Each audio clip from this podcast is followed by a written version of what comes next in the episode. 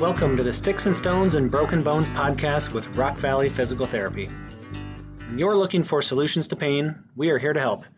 Whether success for you means lifting a grandchild, getting back to work, or simply walking up the stairs without pain, Rock Valley Physical Therapy is here to help with compassionate, expert clinicians whose goal is to make care as fun and easy as possible. Each episode, we will spend time learning from healthcare providers and patients in hopes of offering solutions to your own aches and pains. Hey, everybody, welcome back to the Sticks and Stones and Broken Bones podcast with Rock Valley Physical Therapy. We are recording this on July 23rd. It's a blazing hot day outside. So, if you listen to this right now, hopefully you get your outdoor activities in early tomorrow. Your, your run, your gardening, whatever you need to do, get it done early before it's hot. I think here in the Des Moines area, we're looking at mid to high 90s. So, stay cool, drink water. And uh, today I'm sitting in air conditioning, joined by Michelle McMurray, who is a hand therapist at Rock Valley. Michelle, welcome to the podcast. Looking forward to hearing what you have to say. Thank you for having me. Yeah, of course. Let's start off. Just tell us a little bit about yourself and maybe why you got into hand therapy as, as a profession. So, by degree, I'm an occupational therapist. I have worked for Rock Valley for about 19 and a half years. Um, for the most part, my focus has been hands. Um, initially, I, I did a little bit um, inpatient rehab and acute all through Rock Valley, um, but um, hands is kind of where I fell um, towards my liking. I feel that it's very it's very different. Every patient, just like with anything, is very unique, but um, it's very challenging, and that's that's where I wanted my career to go. I went to graduate school in Chicago uh, at Midwestern University in Downers Grove. And I pretty much graduated on a Saturday and started with Rock Valley the following Monday. And I've been here ever since. And of course, you got that question on day one. How long have you been doing this, right? and it's always fun when you tell them jokingly that they're your first patient. Right. But seriously, you're my first patient today. well, great. Yeah, it's great to hear that background. Um, I think a question we hear a lot in the PT world anyway is what's the difference between an OT and a PT? And I'm sure you get that question all the time. So if I was a patient, how would you explain that difference to me? We do get that a lot, um, especially working for a company with the name uh, physical therapy. And in, in a hand therapy setting, outpatient rehab, you really can't tell the difference. And a lot of patients, I feel like until I tell them or they specifically look at um, our business card don't know that we're an OT versus a PT. But again, I feel it's it's setting dependent. Um, if you were in a inpatient rehab setting, um, the PTs would typically, you know, get up and help you walk and and work on your mobility, whereas the OTs would work with you on things to do once you get to a place. They might work with cooking, bathing, dressing, um, some OTs even work um, with driving in the in those types of settings. Yeah, and kind of the other way I've heard it broken down in those settings is the PTs work on kind of the bigger gross motor movements, where the OTs will work on more of the fine-tuned activities. Yep. But again, mm-hmm. in the outpatient world, we don't have that differentiation necessarily. So, so let's take that question one step further now. OT versus PT. We've talked about that difference. What's the difference between a hand therapist like yourself and an OT or a PT? So I'm probably a little biased. Um, any um, OT or PT could could technically treat hands, um, but I feel like hand therapy is a very intricate and and special delineation. We work a lot with specifically with hand surgeons. I feel like there's an extra level of um, skill that we have um, through training, and a lot of it is not taught in um, the graduate level programs um, most of what I learned um, was on the job. And I was very grateful that I was able to do this and get a job in hand therapy. Um, so from you know the get-go, I've I've gotten exposure to this, and that's kind of one of those things. It's the best way to learn um, hands-on, no pun intended. But um, you don't learn this in school, and every patient is going to be different. And to get the feel for you know any joint or any diagnosis, everybody's going to be different. Um, every surgeon's different. So knowing that kind of brings it up to another level that you have to know what each individualized surgeon does. They're all trained different. They all expect different things, which doesn't necessarily go just specifically with hand therapy, but I feel like we see it a lot more with um, protocols and um, things that each specific surgeon likes. Yeah.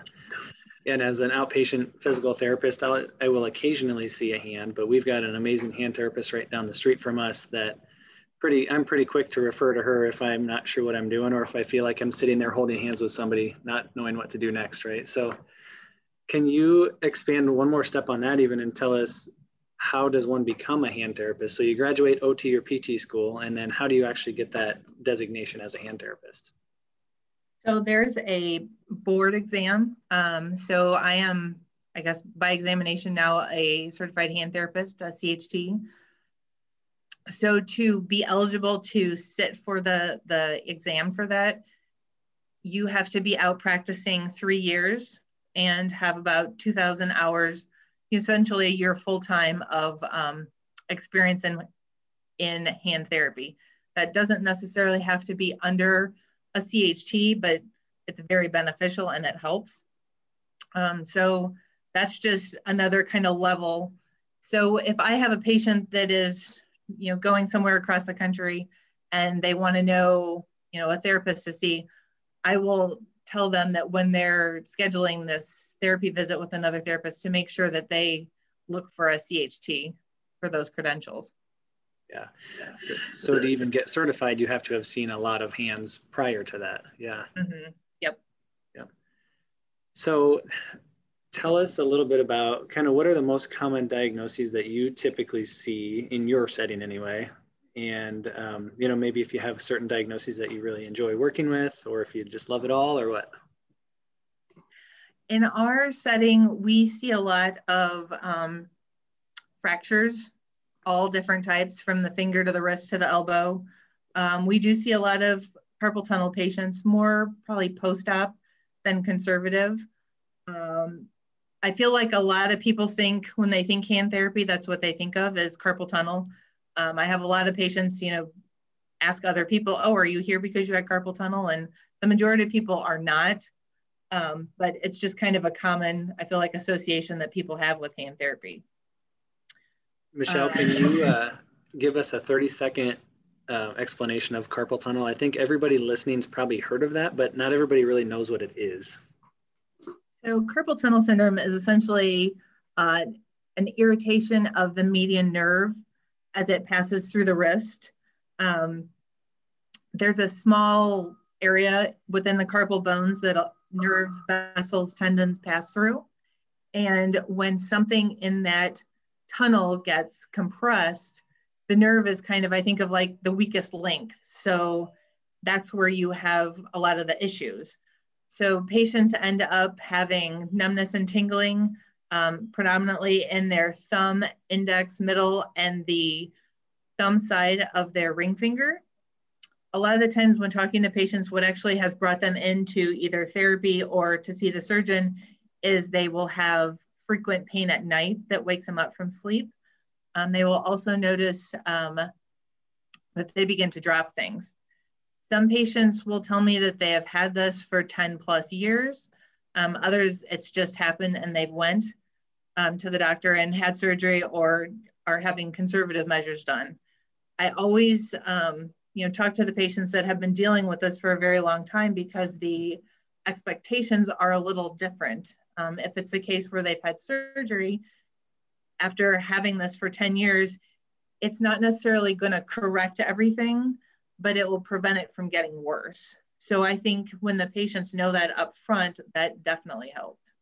Yeah, setting those expectations right off the bat is key in anything PT or OT related. Absolutely. All right. So we talked about carpal tunnel. What other diagnoses? I interrupted you. Go ahead. Um, I I like seeing uh, tendon repairs. They're very challenging.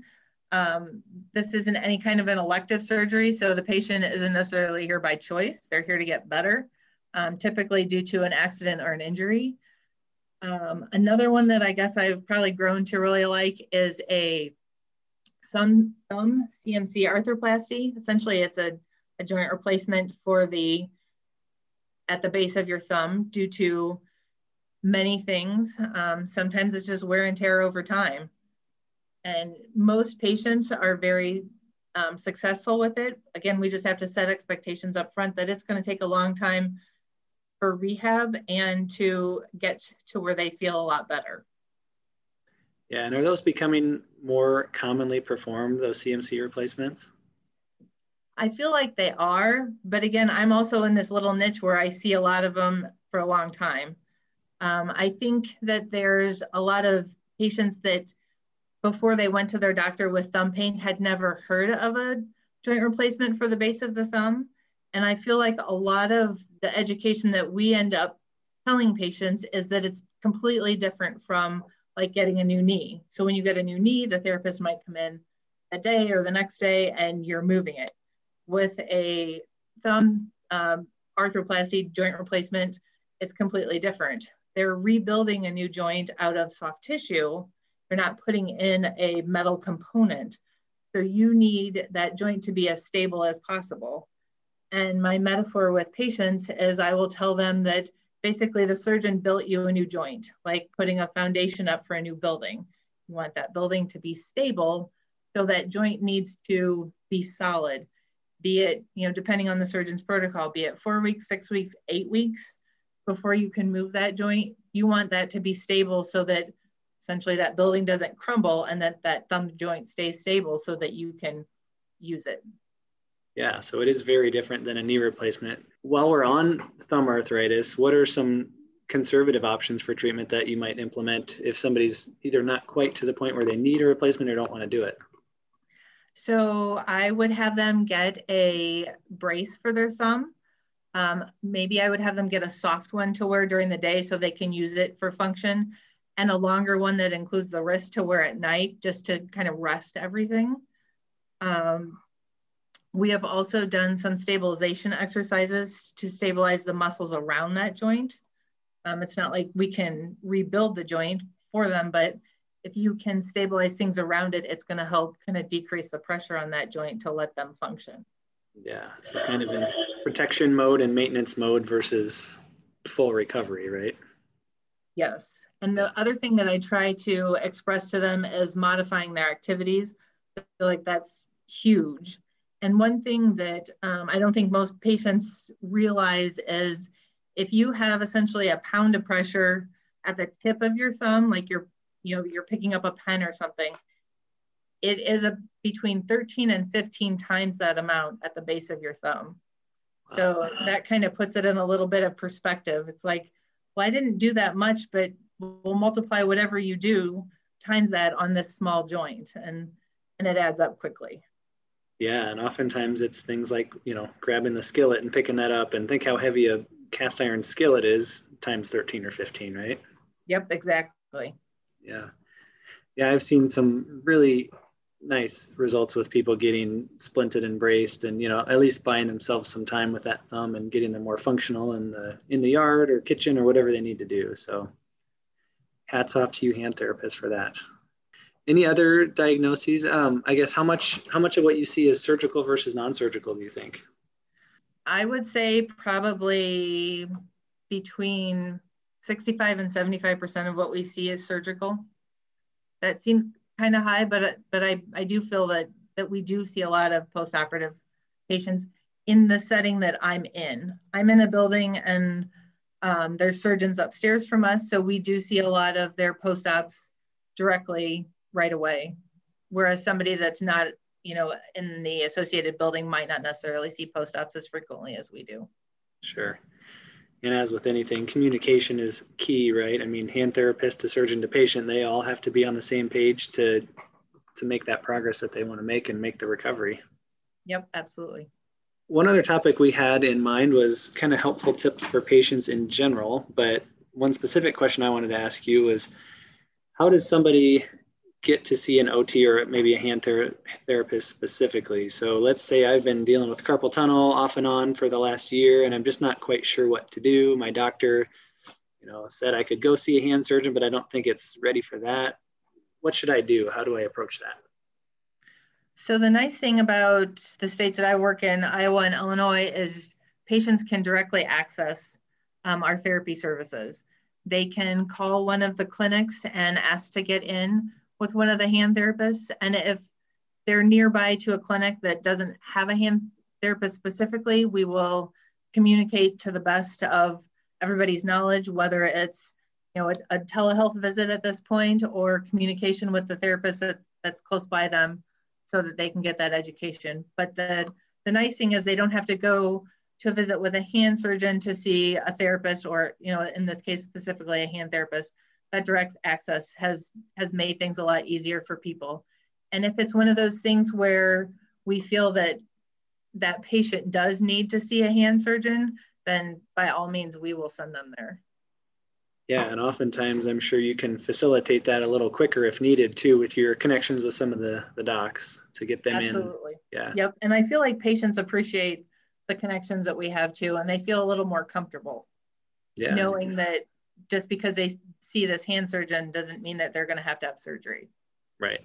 And ultimately, if they end up having surgery, they've already created a connection with you and, you know, will presumably need some type of therapy afterwards and they've they've already built some relationship there so that's really nice and on our end in pt anyway that certainly reduces people's anxiety and stress about post-operative care you know they're not yes. quite as anxious coming into it yes and then if we happen to be fortunate enough to see them preoperatively we can kind of tell them what's ahead after surgery and then that reduces their anxiety as well yeah that makes a huge difference what else did you have in mind as far as helpful tips for patients that you wanted to share?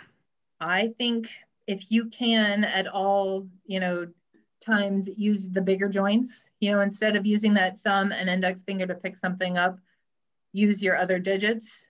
Um, if you can think of scooping something up uh, versus pinching, that will be very helpful long term. Um, the one thing that comes to mind is new moms or new grandmas with a baby everybody traditionally thinks of picking the, the new little one up underneath um, the armpits. Well, that pressure on the thumb and the tendons on the thumb side of the wrist over time gets a little overused and sore and painful. Um, it's technically called de Quervain's tenosynovitis. I've lovingly called it mommy's thumb.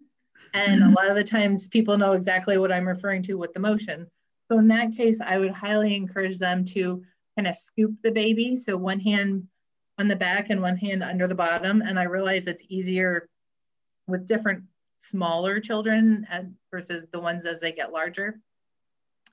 But I think that just these little things over time add up, even like with Velcro tabs and you know opening and closing diapers all the time. Again, if you can use your fingers, use more joints, um, that's more beneficial. Anytime that you can do lifting closer to your body, that will help as well. Um, the other thing as I'm talking about tips that comes to mind is, you know, tennis elbow.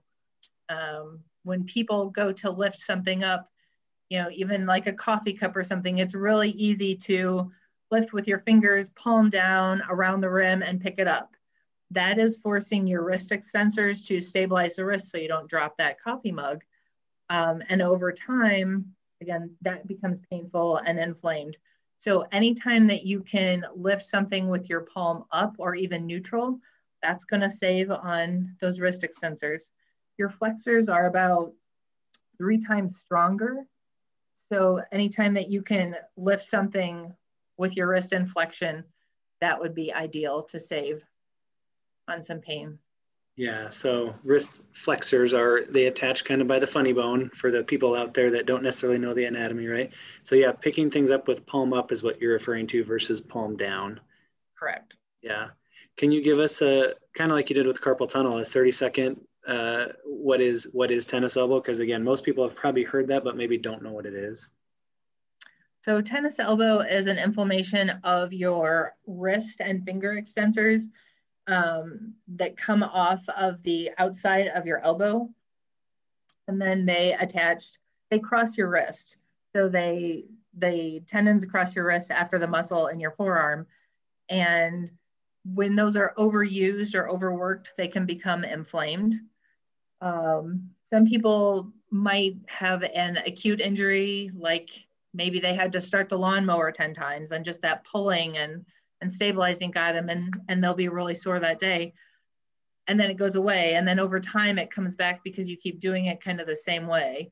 So it can become a chronic condition if it's not kind of modified like we said you know if you're going to keep using those muscles the same way and irritating the same way it's it's going to kind of progress and unfortunately not going to get better that way.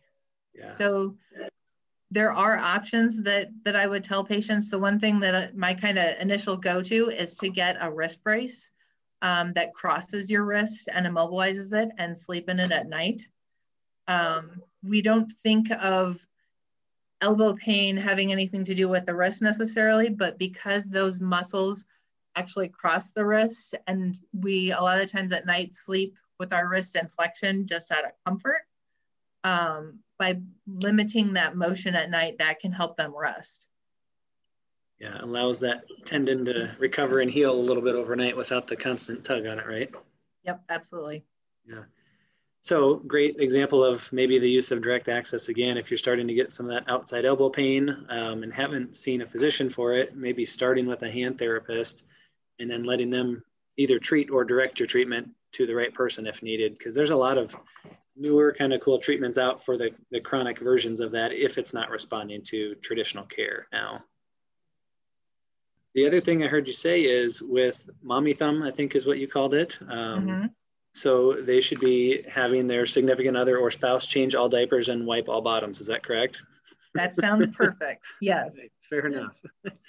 so any moms or dads out there dealing with that, you heard it from Michelle. all right, Michelle, anything else you want to share with us today? Nothing off the top of my head. Well, thanks for having me, Sam.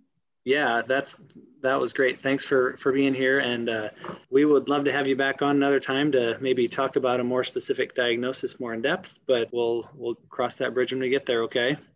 Sounds good. All right, and thanks to everybody for listening today. Remember to check out our website at rockvalleypt.com and our Facebook for more information about Rock Valley and our employer health services. Rock Valley has over 50 clinics serving Iowa and Illinois. Our employees live out our tagline every day with the goal of making better lives.